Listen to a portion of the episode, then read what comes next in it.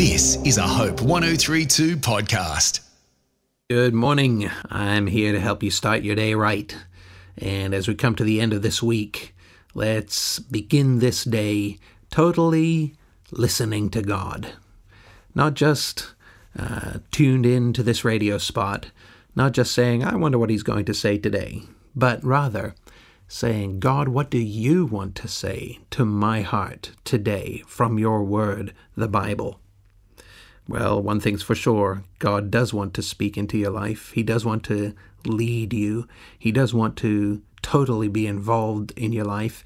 And as He speaks to you, and you have an open heart and are responsive to Him, and He sees you responding to what He is saying to you, then He empowers you to honor your choice to obey Him. And He works through you and in you to change your life and to grow you and to enable you to accomplish His purpose for you. Well, are you listening to God? We're talking about active listening this week. And I want us to just remember today who it is that we are listening to. Let me just read to you from Philippians chapter 2, talking about Jesus Christ. And it says, Therefore also God the Father, remember, God is a Trinity the Father, the Son, that's Jesus, and the Holy Spirit. And it says, Therefore also God the Father highly exalted Jesus after he had finished his work on earth and returned to heaven. God highly exalted him and bestowed on him the name which is above every name, that at the name of Jesus every knee should bow, of those who are in heaven and on earth and under the earth, and that every tongue should confess that Jesus Christ is Lord to the glory of God the Father. Well, there will come a day when God brings this world to an end, and every eye sees Jesus Christ in his glory as the supreme being, the God of this world, and every knee will bow, and every tongue confess that he is Lord. In Isaiah chapter 66, it says, Thus says the Lord, Heaven is just my throne, the earth is my footstool. Where then is a house that you could build for me, and where is a place that I may rest? For my hand made all these things, thus all these things came into being, declares the Lord.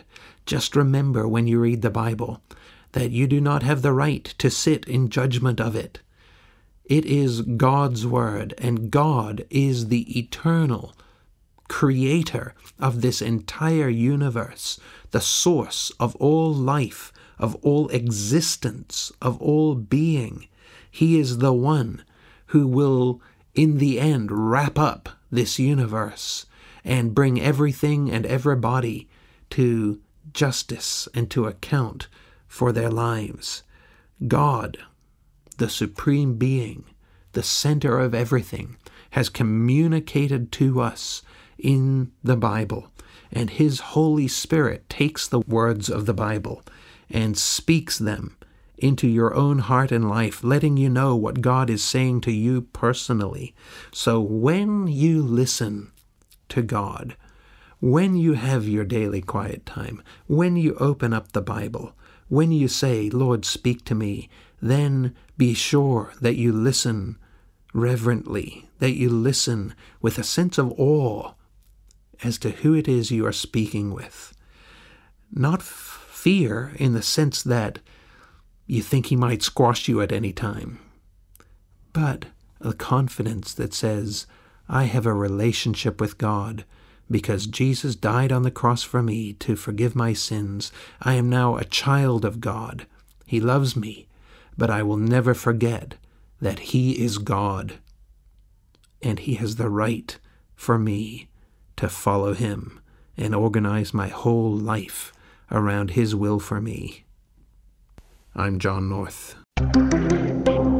This is a Hope 1032 production. Thanks for listening.